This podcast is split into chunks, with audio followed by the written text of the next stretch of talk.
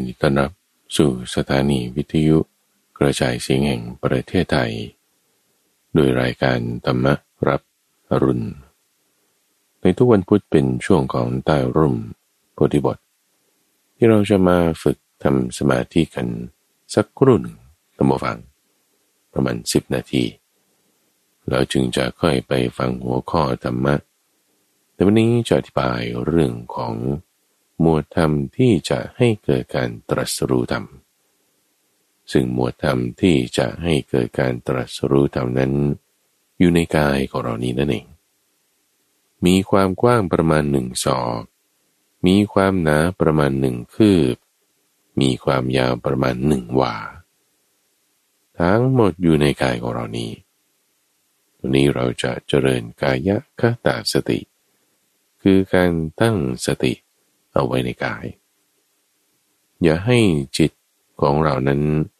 ออกนอกกรอบขอบของผิวหนัง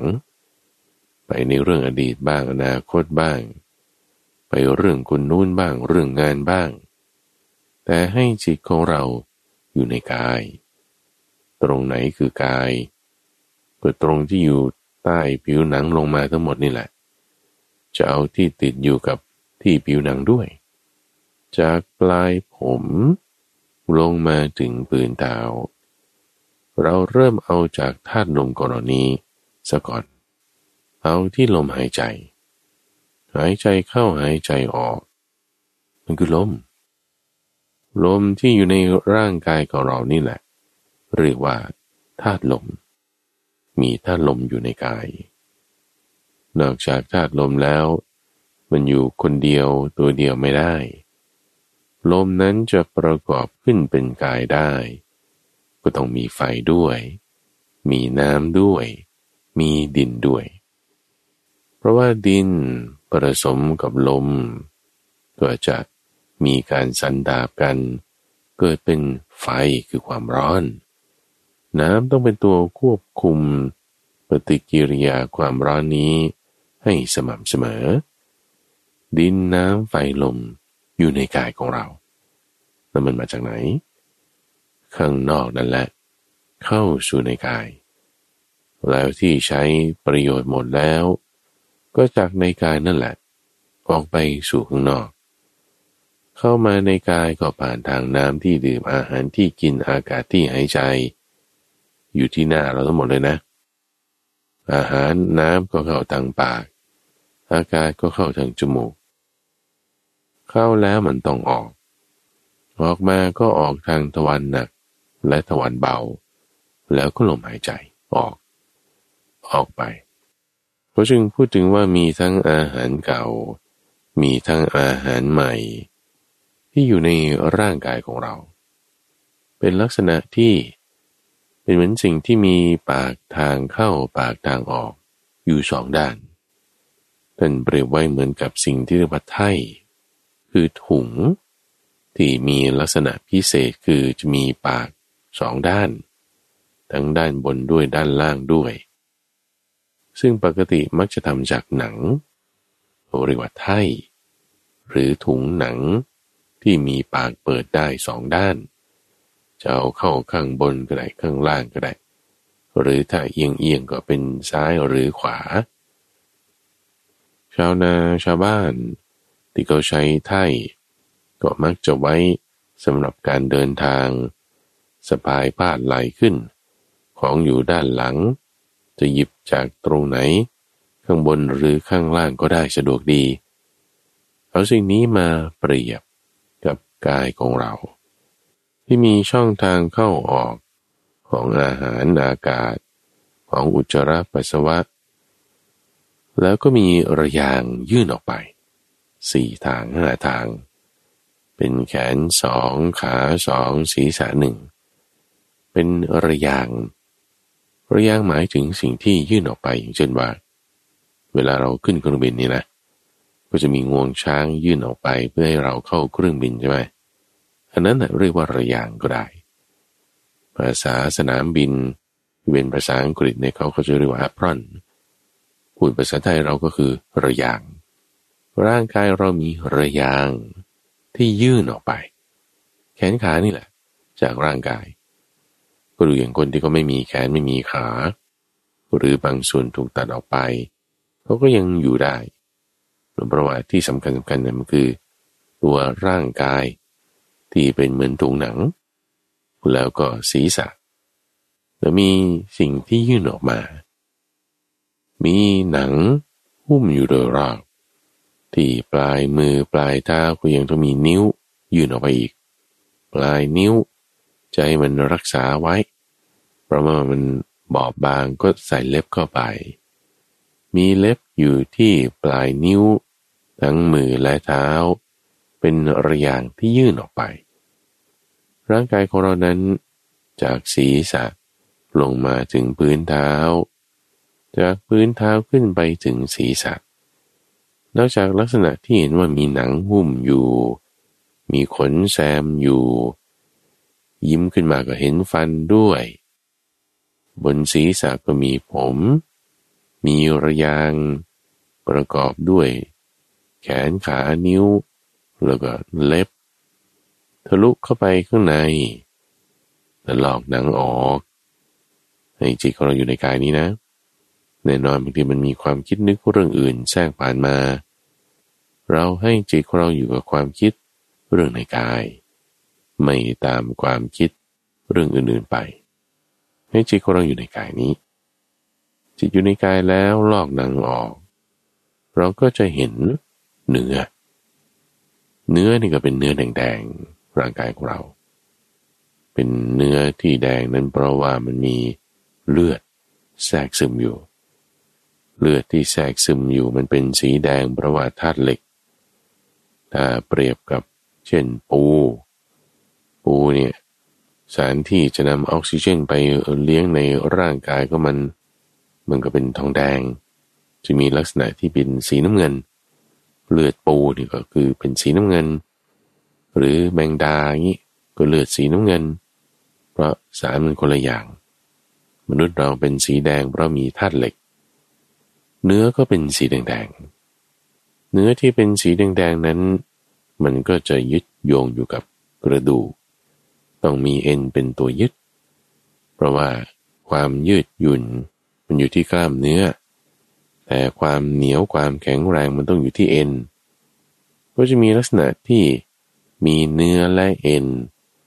ยึดโยงกันอยู่ถ้าเราเอาเนื้อออกก็จะเห็นเป็นกระดูกซึ่งกระดูกในร่างกายเรามันก็เป็นลักษณะที่มีความแข็งเป็นโครงได้แข็งนี่มันก็ไม่ได้เป็นชิ้นเดียวด้วยเป็นหลายๆชิ้นมาต่อกันได้เนี่ยก็เพราะว่าเส้นเอ็นมันยึดโยงเอาไว้ร่างกายเรามีลักษณะที่แข็งอยู่ภายในเป็นกระดูกเปรียบเทียบกับเช่นปูกั้งหรือกุ้งนี่มันจะแข็งอยู่ภายนอกเป็นกระดองแต่ข้างในมันนิ่มร่างกายมนุษย์มีลักษณะที่เป็นกระดูกแข็งอยู่ภายในยึดโยงกันเอาไว้ด้วยเส้นเอ็นเอาเนื้อฉาบทาไว้อีกชั้นหนึ่งแล้วก็หนังหุ้มเข้าไปอีกชั้นหนึ่งข้างนอกนิ่มข้างในแข็งมีการเปลี่ยนแปลงตามเหตุตามเงื่อนไขปัจจัยจากศีรษะถึงพื้นเท้าจากพื้นเท้าขึ้นมาถึงศีรษะกระดูกอยู่ข้างในเป็นโครงมีเนื้อเลือดฉาบทาไว้มีอวัยวะภายในช่วยขับดันเป็นระบบเลือดก็มีหัวใจมีเส้นเลือดเป็นระบบอาหารก็มีกระเพาะมีตับมีลำไส้เป็นระบบทางเดินหายใจก็มีปอดมีระบบต่อมไร้ท่อมีระบบน้ำเหลืองหลายๆอย่างให้ร่างกายเราขับดันไปได้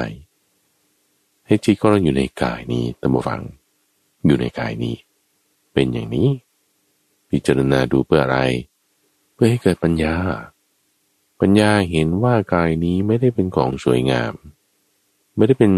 ของที่จะยึดถือโดยความเป็นตัวตนได้เพราะมันเป็นตามเหตุเงื่อนไขปัจจัยของมันนี่เป็นปัญญานะปัญญาก็ได้ครวนตามความเป็นจริงในกายของเรานี้ ให้เราทำจิตของเราให้มีความสงบให้เราทำจิตของเราให้เกิดปัญญารู้เห็นรู้แจ้งรักษาความรู้รักษาปัญญาของเรานี้ไว้ให้ดี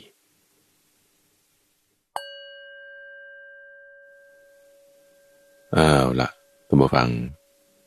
หลังจากที่เราได้ปฏิบัติทำจิตให้มีความสงบกันมาสักครู่หนึ่งตอนนี้เราก็มาฟังหัวข้อธรรมะในช่วงของใต้ร่มโพธิบททุกวันพุธที่เราทำอย่างนี้เพราะว่าการศึกษาธรรมะเป็นเหมือนกับการไปจับงูพิษท่านผู้ฟังแน่นอนว่าถ้าเราได้พิษงูมาแล้วมันก็จะทำประโยชน์ได้บางอย่างแต่อันตรายมันก็มีอันตรายที่จะเกิดขึ้นนั้นถ้าไม่ระวังถึงตายได้เหมือนกันนะอุปมานี้พระพุทธเจ้าท่านยกขึ้นว่าการศึกษาธรรมะเรื่องของปริยัตินั้นเป็นอันตรายได้ถ้าไม่รู้จักระมัดระวังเพราะว่ามันจะทำให้เกิดความยึดถือได้นั่นเองท่านผู้ฟังยึดถือในความดีนั่นแหละความยึดถือนั้นไม่ดีแต่ว่าความดีมันก็ดีไม่ใช่หรือใช่ความดีดีแน่นอนท่านผู้ฟังแต่ว่าความยึดถือเป็นเหตุของความทุกข์เป็นสมุทัยเป็นสิ่งที่ควรละควรกำจัดเป็นสิ่งไม่ดีจึงต้องแยกกันออกให้ได้อย่าไปเมารวมว่าดีแล้วคือดีทั้งหมดดีแล้วมันก็จะไม่ใช่ไม่มีเสียมีหมดทุกอย่างท่านผู้ฟังทั้งดีและเสียทั้งประโยชน์และโทษเพียงแต่ว่ามันมีสัดส่วนมากน้อยแตกต่างกันเช่นไฟฟ้าเช่นน้ำไฟฟ้านี่มีประโยชน์นะแต่ว่าถ้าใช้ไม่ถูกทำไม่เป็นจับไม่เหมาะดูตายนะน้ำนี่มีประโยชน์นะเป็นส่วนหนึ่งของร่างกายเราใช้ดื่มได้ใช้ทำการเกษตรได้แม้แต่ถ้าจัดการไม่ดีน้ำท่วมเป็นอันตรายได้เหมือนกันนะทำลายสิ่งของได้ด้วยทุกอย่างทุกฝั่งอยู่ที่เราจะใช้ประโยชน์หรือระมัดระวังโทษของเขาอย่างไรการทำสมาธิเนี่ยก็จึงเอาการปฏิบัติมานำหน้าเพื่อให้การทำความเข้าใจเรื่องหัวข้อธรรมะนั้นได้เกิดประโยชน์ที่สุดไม่ให้เราไปยึดถือยึดติดเป็นปริยัติที่เป็นงูพิษอย่างที่ท่านเตือนเอาไว้หัวข้อที่เราจะทำความเข้าใจในสัปดาห์นี้ท่านผู้ฟังคือหัวข้อที่เรียกว่าโพธิปักขิยธรรมโพธิปักขิยธรรมเป็นพุทธบทท่านผู้ฟังหมายถึงธรรมะที่เป็นฝักฝ่ายแห่งการตรัสรู้ที่จะให้เกิดโพธิคือความรู้แจ้งความเห็นแจ้งคือปัญญารู้จริงซึ่งท่านเอาหัวข้ออื่นๆต่างๆมารวบรวมกันเอาไว้ได้37อย่างด้วยกันต้องทำความเข้าใจตรงนี้ก่อนท่านผู้ฟังว่าคำว่าโพธิปักขิยธรรม37ตัวเลข37เนี่ยไม่ได้เป็นพุทธพจน์แต่37อย่างนั้นคือครูบาอาจารย์รุ่นต่อๆมาหลังจากที่พระพุทธเจ้าปรินิพพานไปแล้วท่านดูว่าเนี่ยมันมีทั้งหมดนี้และนี้รวมกันได้37จึงยกเลข37ขึ้นมาเพื่อให้เป็นจุดสังเกตของ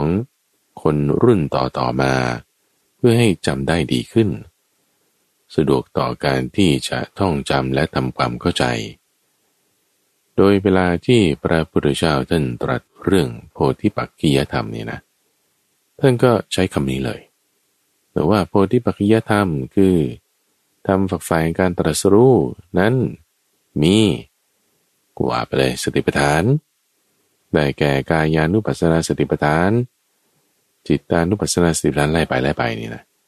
บอกว่าแต่ละอย่างเนี่ยคือองค์ธรรมแห่งการตรัสรู้ธรรม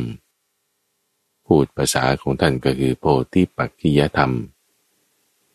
แล้วก็นอกจากสติปัฏฐานที่มีอยู่4ประการก็ยังมีสมัปปทานก็ได้แก่ความเพียรเผากิเลสที่จะกำจัดอกุศลธรรมที่มีอยู่ให้มันออกไป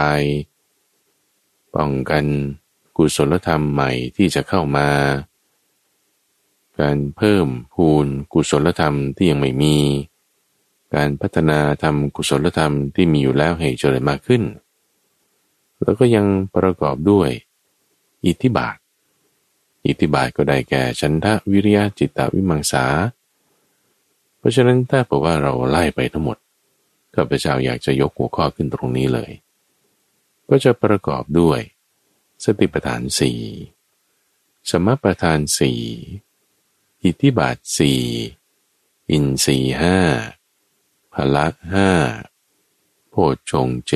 7และอริยมรรคมีองค์8ถ้าเรานับจำนวนตัวเลขดูมี4อยู่3ครั้งมี5อยู่2ครั้งมี7และ8อยู่อย่างละครั้งรวมกันทั้งหมดก็ได้37พอดีในแต่ละอย่างหัวข้อธรรมะแต่ละอันของทั้ง37อันนั้นน่ะท่านบอกว่าแต่ละอย่างนั้นน่ะคือโพธิปักขิยธรรมคือองค์ธรรมในการตรัสรู้ธรรมโพชฌงค์คำนี้ก็แปลว่าองค์ธรรมในการตรัสรู้ธรรมเหมือนกันโพธิปักขิยธรรมก็เป็นองค์ธรรมในการตรัสรู้ธรรมเหมือนกัน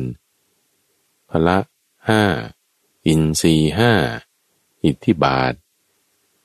ชื่อแตกต่างกันเอาแต่ก็เป็นองค์ธรรมในการตรัสรู้ธรรมเหมือนกันเป็นฝักใฝ่ให้เกิดการตรัสรู้สติปัฏฐาน4ก็ด้วยสัมมัปปทาน4ก็ด้วยมรรคมีองค์8ก็ด้วยแล้วก็จะถ้าเปรียบเทียบกับสมัยปัจจุบันก็คือยาคนละชื่อนะแต่ว่าก็มีผลให้เกิดแก้โรคเหมือนกันคล้ายๆกันโดยแต่ทางการค้านะเช่นยาแก้ปวดนี่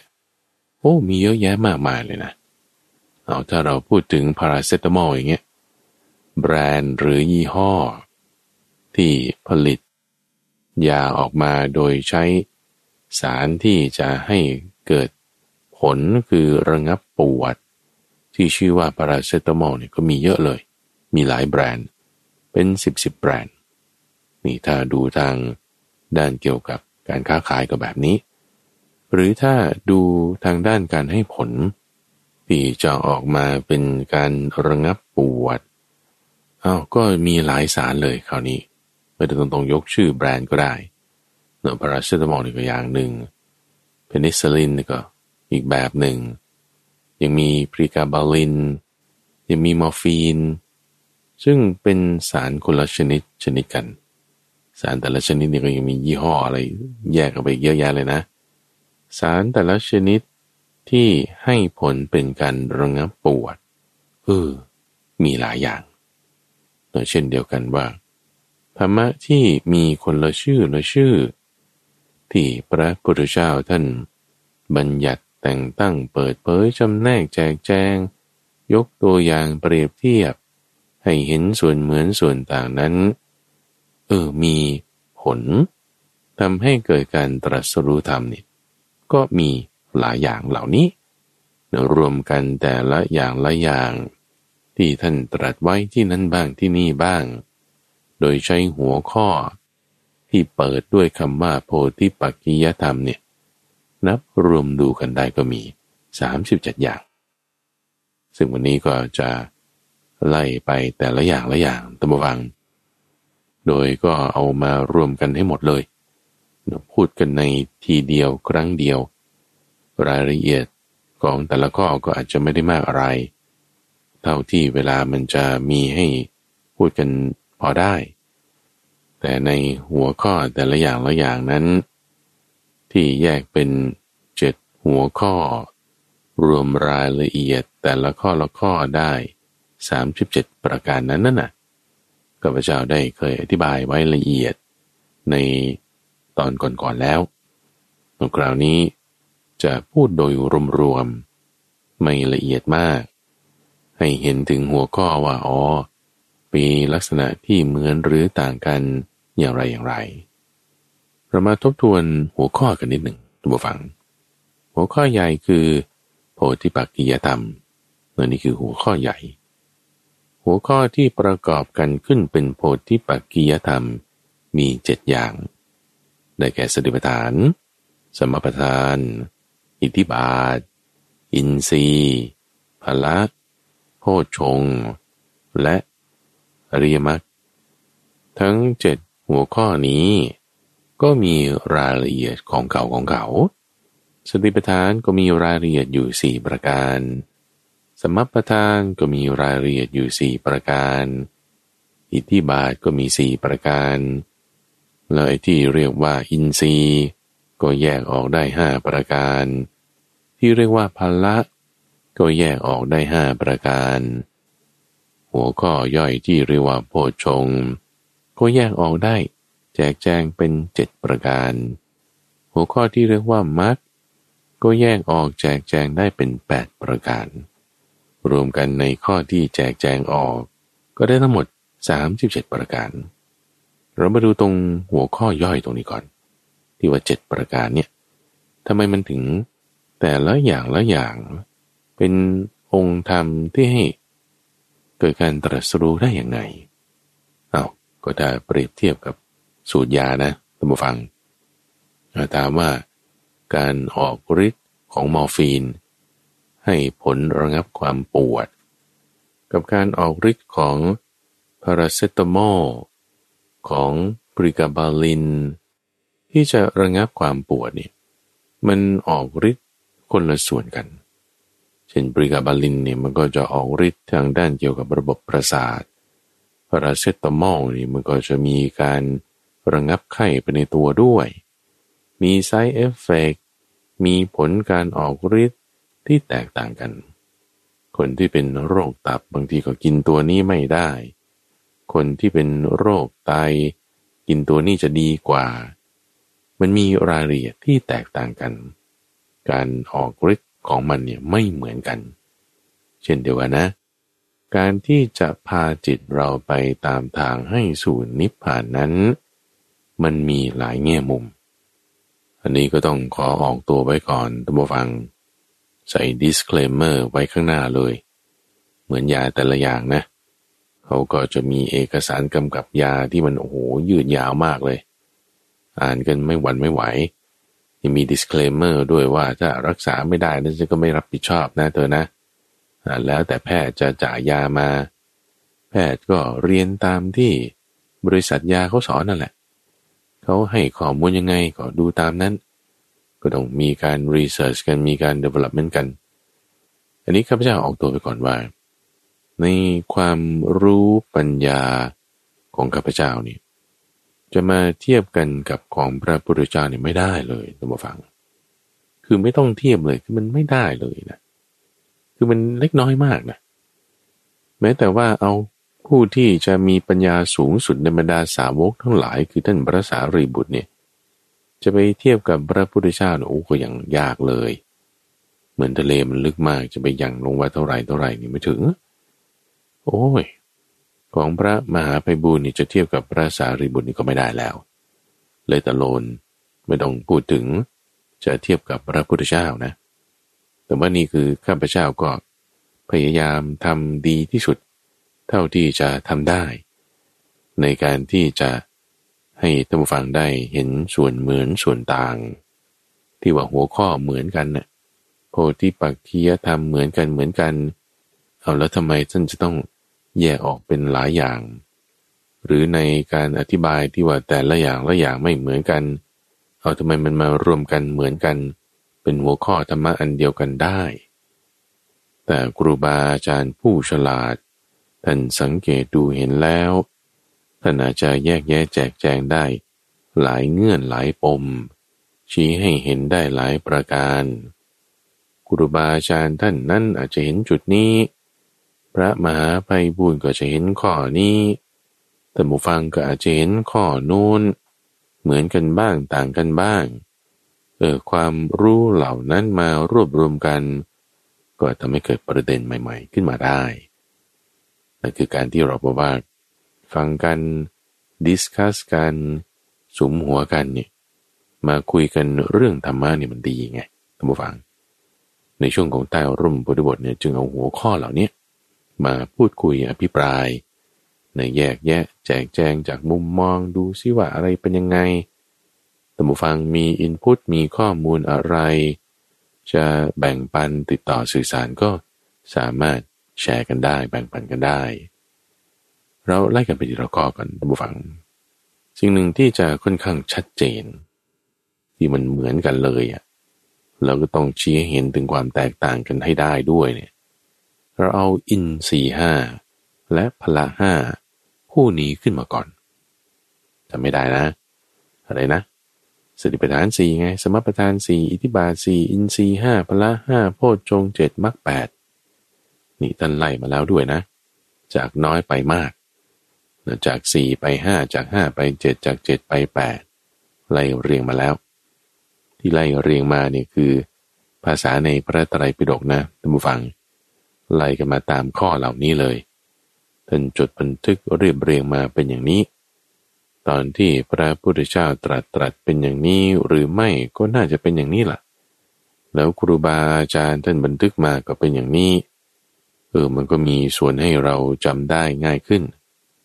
เอาจุดที่จะสับสนกันได้ง่ายๆก่อนที่จะค่อนข้าง obvious เลยชัดเจนเลยคืออินทรีย์5และพละ5อินทรีย์5ได้แก่ศรัทธาวิริยะสติสมาธิและปัญญาส่วนพละ5ได้แก่ศรัทธาวิริยะสติสมาธิและปัญญาเหมือนกันเลยนี่ท่านเหมือนกันเลยแล้วทำไมเขาต้องเรียกชื่อหัวข้อย่อยให้มันต่างกันด้วยตอนที่ใส่ในมันเหมือนกันนะนั่นน่ะสิอินทรีย์5พละ5ชื่อเหมือนชื่อไม่เหมือนกันนะแต่ทำไมข้างในเป็นศรัทธาอันนี้ก็ศรัทธาเหมือนกันวิริยะอันนี้ก็วิริยะเหมือนกันสติสมาธิปัญญาเหมือนกันนี่ทำไมไส้ในเหมือนกันแต่ว่าหัวข้อย่อยไม่เหมือนกันแล้วหัวข้อใหญ่โพธิปัจจะธรรมดันเหมือนกันอีกมันยังไงเอาหัวข้อใหญ่ก่อนโพธิปัจจะธรรมเนี่ยนะท่านเปรียบไว้เหมือนกับว่าแม่น้ำที่มันจะลุ่มลาดเอียงเทไปทางที่ปากแม่น้ำเช่นแม่น้ำคงคาแม่น้ำยมนาแม่น้ำมัจจุรวิดีแม่น้ำสารภูมันจะไหลจากทางทิศตะวันตกไปทางทิศตะวันออกนี่ที่ประเทศอินเดียชมพูทวีปก็เป็นอย่างนี้แนวโน้มพื้นที่มันก็จะสูงอยู่ตรงนู้น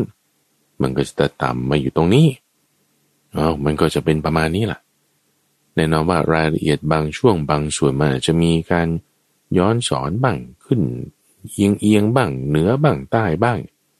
แต่ว่าโดยรวมแล้วพื้นที่ภูมิภาคมันจะเป็นอย่างนี้หรือถ้าประเทศไทยก็จากเหนือลงใต้แม่น้ำเจ้าพระยาแม่น้ำท่าจีนแม่น้ำบางปะกงสามสายหลักก็จากเหนือลงใต้แต่มันบางช่วงทำไมมันจากใต้ขึ้นเหนือล่ะ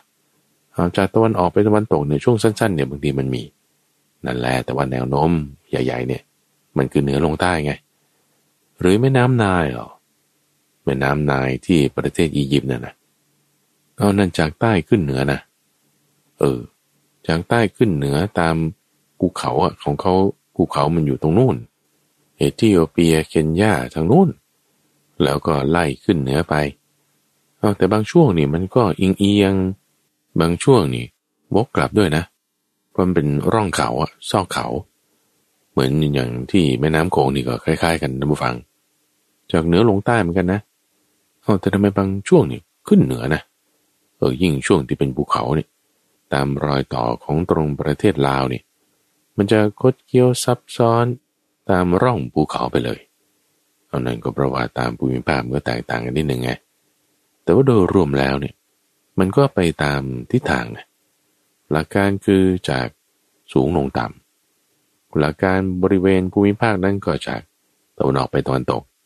จากเหนือไปใต้หรือจากใต้ไปเหนือแล้วแต่ภูมิภาคลักษณะของโพธิปักกิยธรรมคืออันเดียวกันทั้งหมดในธรรมะ7หัวข้อย่อยนั้นก็คือทำให้จิตใจของเรานั้นลุ่มลาดเอียงเทไปสู่นิพพานเหมือนแม่น้ำที่จะไหลลงสู่ที่ต่ำเหมือนจิตใจที่ถ้าประกอบด้วยโพธิปักกิยธรรมอันใดอันหนึ่งในหัวข้อทั้ง7อย่างนี้หรืออันใดอันหนึ่งในหัวข้อย่อย37อย่างนี้จิตของเรานั้นจะมีนิพพานเป็นที่แล่นไปสู่ไปตามทางนี้เลยหรือเปรียบเหมือนกับต้นไม้ที่มันเอียงมันอยู่ริมน้ำแล้วนะมันเอียงกระเทเล่จะลงน้ำเลยยังไม่ตัดนะยังไม่ตกยังไม่หักยังติดอยู่กับต้นมันอยู่มีรากอยู่แต่เมื่อไรตัดนี่นะลมคลื่นมาทางนี้แน่นอนเลยไม่มีทางไปทางอื่นเลยนี่ลักษณะเดียวกันนะว่าแนวโน้มมันมาแบบนี้แนวโน้มแบบนี้คือไปสู่การตรัสรู้ธรรมให้ผลอย่างเดียวกันนี่คือการยกตัวอย่างของพระพุทธเจ้าถ้ายกตัวอย่างในสมัยปัจจุบันเช่นเราบอกว่าอาหารแต่ละอย่างก็กินอิ่มได้เหมือนกันคุณจะกินข้าวกินผักกินหมูกินเนื้อกินนมกินน้ำก็อิ่มได้เหมือนกันนะแต่รายละเอียดมันต่างกันอยู่สิ่งนี้เป็นคาร์โบไฮเดรตเหมือนกันแต่ว่าคาร์โบไฮเดรตที่เหมือนกันให้อิ่มเหมือนกันมันก็รายละเอียดแตกต่างกันนะนี่เป็นเชิงซ้อนนี่เป็นเชิงปกติหรือยาแก้ปวดแก้ปวดก็แก้ปวดได้เหมือนกันแต่นี่มีผลสำหรับอย่างนี้อันนี้ใช้แบบนี้อันนี้ออกฤทธิ์เกี่ยวกับระบบประสาทอันนี้ออกฤทธิ์เกี่ยวกับระบบทางชีวเคมีอย่างหนึ่งมันก็แตกต่างกันแต่โดยรวมแล้วเหมือนกันที่ทำให้จิตของเรานั้นไปสู่นิพพานแต่รายละเอียดที่แตกต่างกันเอาเจาะจงลงมาอินทรีย์5พละ5เนื้อที่ว่ามันต่างกันนิดเดียวเองเนี่ยมันแยกออกเป็นอินทรีย์5พละ5เอาแล้วมันดันไปรวมกันเป็นศรัทธาวิริยะสติสมาธิปัญญาเหมือนกันอีกนี่เลยระวังพระพุทธเจ้าท่านตรัสบอกไว้แล้วว่ามันคนขี้สงสัยมันมีทุกสมัยนะสมัยนั้นเขาก็มีคนไปถามมีคนถามแล้วท่านก็บอกอธิบายเปรียบเทียบไว้เหมือนแม่น้ำเลยท่านผู้ฟังแม่น้ำไหลมานี่มันมีเกาะกลางแม่น้ำเกาะกลางแม่น้ำมาได้ไงมันก็เป็นสันดอนกลางแม่น้ำที่เกิดขึ้นจากการสะสมของตะกอนอะไรต่างๆขึ้นมาแล้วนานปีเข้านานปีเข้าทั้งฝนด้วยอะไรด้วยสะสมกันหรืออาจจะเป็นแก่งหินหรือยังไงมันก็เลยแยกเป็นสองสายทางข้างบนสายหนึ่งข้างล่างสายหนึ่งถ้าแม่น้ำไหลจากตะวันตกมาตะวันออกคือจากซ้ายไปขวาหรือถ้าแม่น้ำไหลจากเหนือลงใต้ไอ้เกาะกลางแม่น้ำมันอยู่ตรงกลางแม่น้ำก็แยกออกเป็นฝั่งซ้ายกับฝั่งขวาแล้วก็ไปรวมกันอีกตรงด้านล่างมันแยกออกเป็นซ้ายขวาเนี่ยก็แม่น้ำเหมือนกันไหมเหมือนกันอยู่แต่เป็นฝั่งซ้ายนั่นเองอีกอันหนึ่งก็เป็นฝั่งขวาแต่เหมือนกันนะก็แม่น้ำเดียวกันนะแล้วทั้งข้างบนนะแม่น้ำเจ้าพระยาเนี่ยมีเกาะกลางแม่น้ำใช่ไหมล่ะข้างบนนั้นก็แม่น้ำเหมือนกันข้างล่างเนี่ยก็แม่น้ำเหมือนกันก็นั่นแหละเมื่อก่อนนี่ประเทศไทยแม่น้ำเจ้าพระยานี่มันคดเคี้ยวเลาะเลี้ยวใช่ไหมล่ะเขาก็เลยไปขุดคลองอันหนึ่งที่จะลัดมาไอ้คลองนี้พอมันลัดมานานวันเข้านานวันเข้ามันกลายเป็นแม่น้ำใหญ่ขึ้นมาเลยตรงส่วนที่มันอ้อมไปตรงนั้นมันก็เล็กลงดินดอนก็มากขึ้นคนบางทีก็ถมที่ลงมาด้วยก็เลยกลายเป็นคลองเล็กๆธรรมดาส่วนที่ปัจจุบันเนี่ยเป็นเกาะเกร็ดอย่างเงี้ยก็คือคลองบางกอกน้อยนี่แหละที่ขุดลัดแม่น้ำเจ้าพระยามาในสมัยก่อนนู่นตั้งแต่สมัยกรุงศรีอยุธยานู่นแล้วล่ะ เคยขุดลัดขึ้นมาเพื่อที่จะให้การขนส่งการเดินเรืออะไรสะดวกมากขึ้นพอเวลาผ่านมาเป็นร้อยปีมันก็ใหญ่ขึ้นจนคลองนี่ก็แยกออกไปส่วนหนึ่งแม่น้ำนี่ก็เป็นส่วนหนึ่งขึ้นมาลักษณะที่มีการแยกออกของสายน้ำตามเกาะกลางที่มีขึ้นหรือคลองที่ขุดใหม่นั้น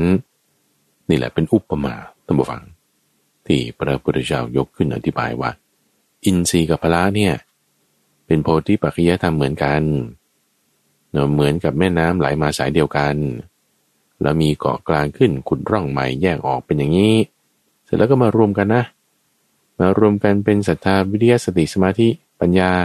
เหมือนกันอีกด้วยนะที่ชื่อคนละชื่อนี่เหมือนซ้ายขวานี่แหละคนละอย่างแต่ว่าก็อันเดียวกันเอ้าท่านพูดอะไรคนละอย่างแต่ว่าอันเดียวกันเอาก็ชื่อเขาบอกอยู่แล้วดูฟังอินทรีย์เนี่ยชื่อเขาบอกอยู่แล้วอินทรีย์เนี่ยก็คือความเป็นใหญ่ไง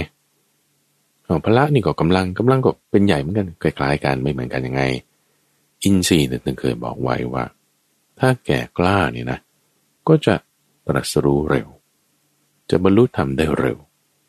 ในขณะที่พละคือกำลังเป็นลักษณะกำลังที่ให้เราทรงอยู่ทรงตัวให้เราทรงอยู่ในมรรคแปดได้หรือไม่คือคนเราชีวิตปกติมันต้องมีศีลสมาธิปัญญาประกอบพร้อมกันไปเป็นหนึ่งเดียวใช่ไหมทีนี้พอมีอะไรมากระทบจิตใจแล้วไม่ว่าจากการจราจรการงานอาหารการรับประทานพูดง่ายๆคือภาษาทางตาหูจมูกลิ้นกายและใจที่มากระทบนี่คุณจะเป๋หลุดออกนอกมากไหมอยู่ที่พละกำลัง5อย่างนี้คุณแข็งแรงหรือเปล่าในขณะที่อินทรีย์ถ้ามีอะไรมากระทบแล้วคุณจะตรัสรู้ทำได้เร็วหรือช้านี่อยู่ที่อินทรีย์ศรัทธาวิริยะสติสมาธิปัญญาเนี่ยคุณแก่กล้าไหมอินทรีย์5แก่กล้าไหมถ้าแก่กล้าก็บรรลุธรรมได้เร็วถ้าอ่อนก็บรรลุธรรมช้าหรือบางทีอินทรีย์5แก่กล้าแต่พละอ่อนหมายความว่าไงหมายความว่าเวลามีอะไรมากระทบยังไม่บรรลุธรรมเนี่ยคุณจะบรรลุธรรมได้เร็วแต่ว่าถ้ามีอะไรมากระทบแล้วคุณอยู่ในมรรคแปดคุณอาจจะเป๋ออกได้ง่ายมันอย่างนั้นก็ได้เหรอได้สิก็แม่น้ำเกาะกลางเนี่ยมันอยู่มุมอยู่ข้างทำไมสายน้ำทางด้านเหนือด้านใต้มันแตกต่างกันก็ต้องปรับเอาไงก็เอาอย่างหนึ่งมาปรับอย่างหนึ่งช่วยกันได้ตั้งวังนี่คือความเหมือนในความต่างอินทรีย์ห้ากับพละห้าซึ่งข้าพเจ้าได้พูดไว้ละเอียดแล้วตั้งวังในช่วงตอนก่อนๆในช่วงของใต้ร่มบริบทนี่แหละสักประมาณปีที่แล้วนี่มั้งปีที่แล้วหรือ2ปีที่แล้วได้เคยพูดเรื่องนี้เอาไว้อินทรีย์ห้าและพละห้าในที่นี้ยกมาเปรียบเทียบย้ำอีกครั้งหนึ่งเพื่อเห็นความแตกต่างที่ชัดเจนยิ่งขึ้นเอาส่วนหัวเข้ามาด้วยคือโพธิปัจจยธรรมกลับมาในหัวข้อย่อยอันแรกคือสติปัฏฐานสติปัฏฐานชื่อเขาบอกอยู่แล้วเลยตั้งฟังคือฐานที่ตั้งให้เกิดการระลึกถึงสติแปลว่าการระลึกได้การระลึกได้ลักษณะการทำงานของเขาจะไม่ดีนะทุกฝั่งนะโพธิปัจจยธรรมเนี่ยคือให้ไปสู่นิพพานใช่ไหมลุ่มลาดเอียงเทไปถึงจุดนั้นไอการที่จะไปถึงจุดนั้นได้องค์ประกอบต่างๆนี่ลักษณะการออกฤทธิ์ของสติปัฏฐานทำยังไงมันให้เกิดการระลึกถึงให้เกิดการระลึกได้ในขณะที่สัมมัปปทานชื่อเขาบอกอยู่แล้วมันเป็นความเพียรมันเป็นการเสียดสีมันเป็นการขูดเกลามันเป็นการที่จะต้องปรับมันเป็นการที่จะต้องเปลี่ยนมันเป็นการที่จะต้องแบบฝืนมันเป็นลักษณะงั้นสัมมาปัฏฐานนี่สติปัฏฐานเนี่ยตั้งมั่นสติปัฏฐานเนี่ยต้องแบบมีฐานมีที่ตั้งมีหลักการมีจุดที่จะพูดภาษาบ้านเราก็ยึดเอาถ้าพูดภาษาพระพุทธเจ้าให้ถูกต้องคือให้เป็นที่ตั้งให้เป็นสารณะสติกับสารณะเนี่ยมาจากรากศัพท์คำเดียวกันเลยให้เป็นที่เกาะไงให้เป็นที่เกาะ ไม่ใช่ที่ยึดนะเกาะกับยึดเนี่ยไม่เหมือนกันยึดนี่คือยึดถือมาเป็นของตัวแต่เกาะนี่เขาหมายถึงเขาอยู่ตรงไหนเราก็ไปเกาะเอาตรงนั้นเช่นเสาอยู่ตรงนี้ฉันจะเอาเสาเป็นที่พึ่งเป็นสรณะคุณก็ไปหาเสาแต่ว่าถ้าจะยึดเสามันเป็นของตนคือตัดเสามาเลยฉันไปไหนเสาต้องไปกับฉันด้วยมุมมองคนละแบบสติปัฏฐานนี่คือลักษณะแบบนี้ให้เราตั้งจิตของเราไว้ที่นั่นให้ไปเกาะไว้รายละเอียดของเขาก็คือมีกายคือการเห็นกายในกายกายเยกายานุปัสสีวิหรติการพิจารณาเห็นกายในกายอยู่หรือจะเวทนาเห็นเวทนาในเวทนาเห็นจิตในจิตหรือเห็นธรรมในธรรมใช้กายเวทนาจิตหรือธรรมเป็นฐานที่ตั้งแห่งการระลึกถึงเป็นฐานที่ตั้งให้เกิดสติเป็นที่เกาะเป็นที่จับเอาก็ยังแยกไปอีกท่านผู้ฟังสติปัฏฐานสี่เอาก็อนุสติ10ใช้ลมหายใจใช้ศีลใช้จาคะใช้พระพุทธพระธรรมพระสงฆ์เป็นสติปัฏฐานทั้งหมดให้เกิดสติทั้งหมดดูจากแง่มุมของที่เกาะที่จับที่ตั้งส่วนสมปัฏฐานนี้เป็นลักษณะที่ว่าต้องขุดเกลาต้องพัฒนาไม่มีก็ต้องทำไม่มีที่มีไม่ดีต้องเอาออกนะมันไม่เหมือนกันไม่ใช่ว่าอะไรๆก็เอาได้หมดเอาเช่นถ้าแม่น้ำมันจะไหลลงไปเร็วได้เอาพวกตะกอนเศษสิ่งสกปรกผักตบชวาวัชพืชที่พวกนี้ต้องกำจัดออกเอาแต่ว่าอันไหนที่มันจะดีเช่นตะลิง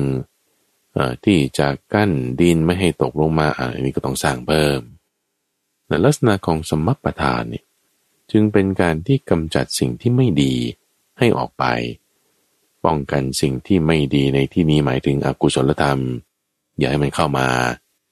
สิ่งที่ดีๆในที่นี้หมายถึงกุศลธรรมทั้งหลายให้เกิดขึ้นได้ให้เข้ามาได้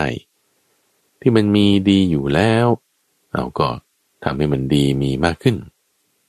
พูดง่ายๆในที่นี้คือต้องรู้จักแยกแยะแจกแจงในช่วงต่างๆในจุดต่างๆที่แตกต่างกันเช่นว่าแม่น้ำเนี่ยนะในตอนต้นๆของแม่น้ำในช่วงที่อยู่ทางตอนเหนือลักษณะมันจะไม่เหมือนกับตอนที่อยู่ท้ายๆแต่ท่านผู้ฟังเอาประเทศเรานี่แหละไปแม่น้ำตั้งแต่นครสวรรค์ขึ้นไปนี่หรือเอาตรงจุดนครสวรรค์สุโขทัยช่วงเนี้ยลองดูเนี่ยแม่น้ำปิงวังยมน่านเราจะเห็นว่าโอ้มันตะลิ่งนี่มันสูงนะคือมันแม่น้ำมันอยู่ลึกลงไปข้างล่างนู่นน่ะเป็นเหมือนเหวอะแล้วก็แม่น้ำไม่ได้กว้างเท่าไหร่ในช่วงบางช่วงนี่สามารถที่จะโหนตัวข้ามไปได้เลยด้วยซ้ำสะพานไม่ได้ยาวในขณะที่ถ้าเรามาดูดิสะพานพระราม8สะพานพระราม9สะพานพระราม5อย่างเงี้ยโอ้ยาวมากเลยแล้วแม่น้ำนี่ก็โอ้กว้างตะลิ่งนี่นิดเดียวไม่ได้สูงบางทีก้าวไปนี่บางทีตะลิ่งมันท่วมถนนด้วยซ้ำมันก็แวดล้อมแตกต่างกันคุณสมบัติไม่เหมือนกันเช่นเดียวกันว่าในบางจุดบางที่เราต้องเพิ่มเราต้องลดเราต้องรู้จักปรับจับเปลี่ยนท่านจึงให้ข้อนี้เอาไว้ว่ากุศลธรรมหลักการนะมันต้องเพิ่มพัฒนา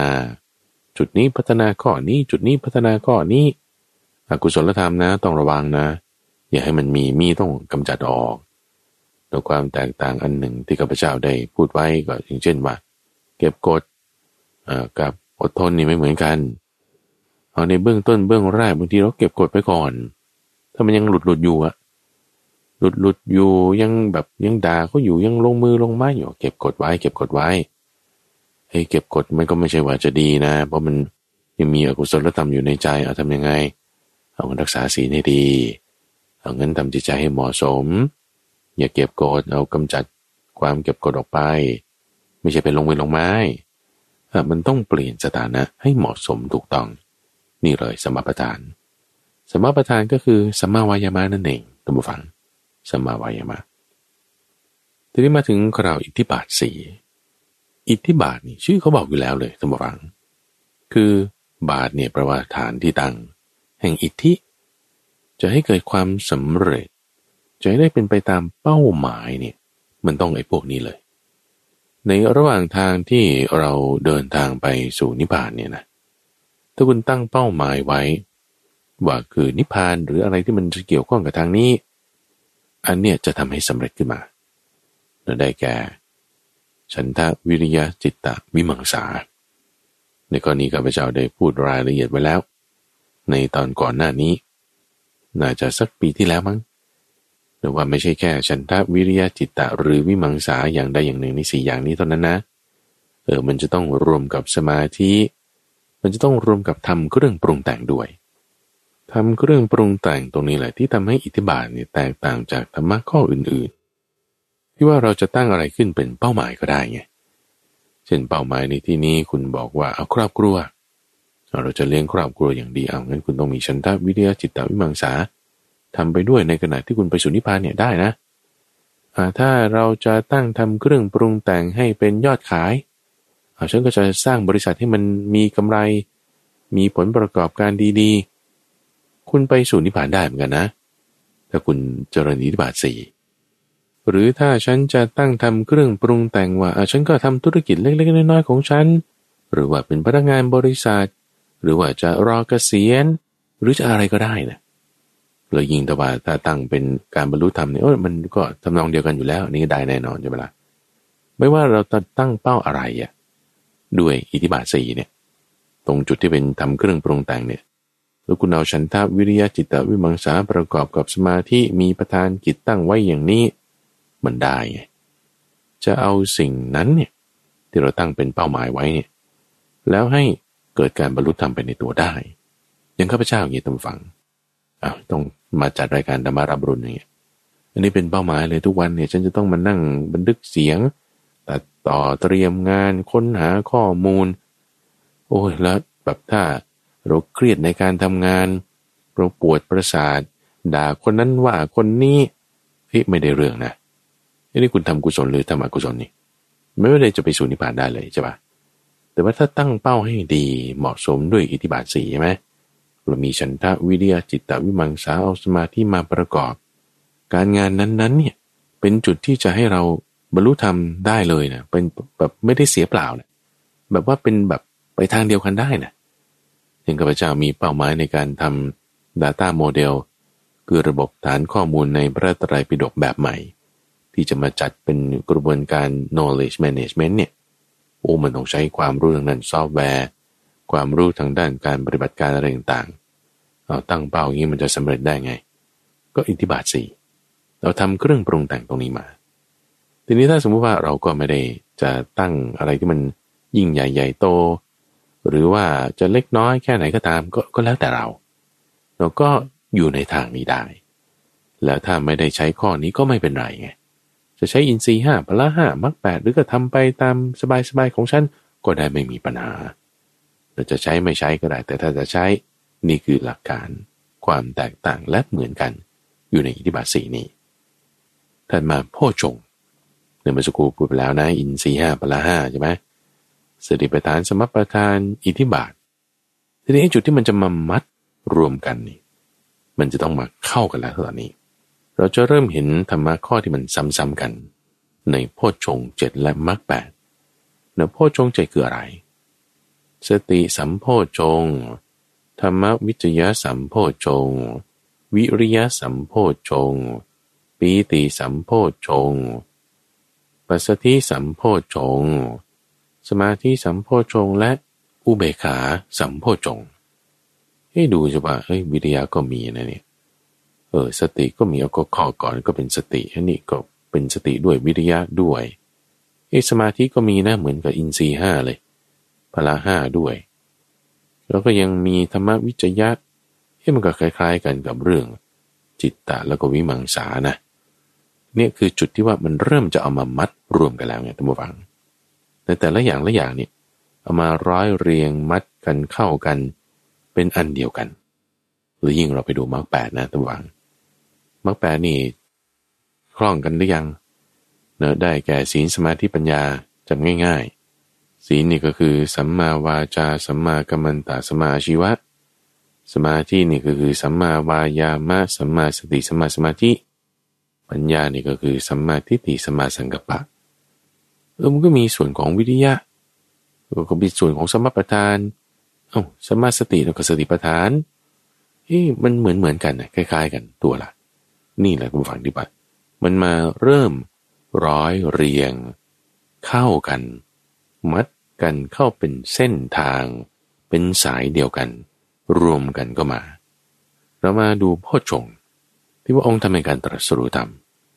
สติสัมโพชฌงค์ก็คือสติปัฏฐานสี่พอมีสติแล้วการที่จิตของเรามันจะแบบไปหาสิ่งนั้นหลีกหนีสิ่งนี้ที่ชอบใจไม่ชอบใจมันจะไม่ค่อยมีเราก็จะเริ่มแบบอยู่กลางๆมาตามทางให้เห็นสิ่งที่เป็นโทษเป็นประโยชน์นั่นเป็นการใกล้กรุณธรรมเป็นธรรมวิจยะเป็นธรรมวิจยะมันก็เป็นการทำความเพียรไปในตัวจิตก็สงบระงับลงไปเป็นปัสสัทธิมีความอิ่มเอิบใจความสบายใจเป็นปีติก็เป็นส่วนหนึ่งของสมาธิด้วยเวลามีอะไรมากระทบก็วางเฉยได้ก็เป็นอุเบกขา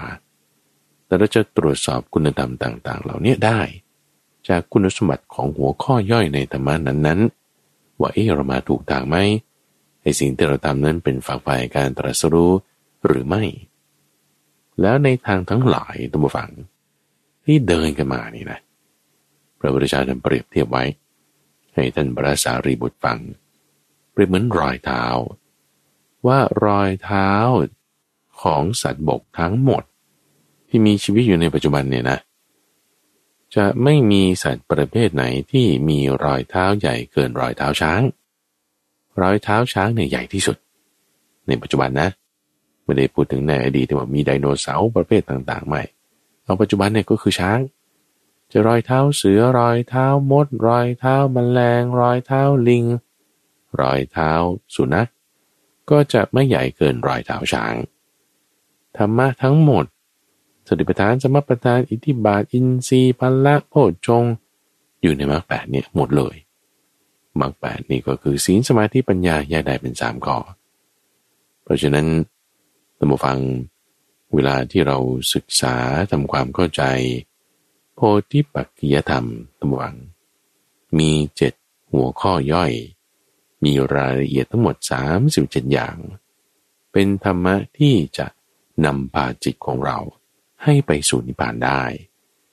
รายละเอียดนั้นมีความแตกต่างกันตามที่ได้ว่าไปแล้วแต่ละข้อหัวข้อธรรมะนั้นที่เป็นหัวข้อย่อยเนี่ยข้าพเจ้าเคยพูดละเอียดไว้ในตอนก่อนๆท่านผู้ฟังสนใจศึกษาต้องการจะรู้เพิ่มเติมก็ไปหาฟังกันได้ในวันนี้พูดโดยเอาแต่ละข้อละข้อว่ามีความเกี่ยวข้องกันยังไงต่างกันยังไงให้เห็นแง่มุมใหม่ๆที่จะทำให้จิตใจของเรานั้น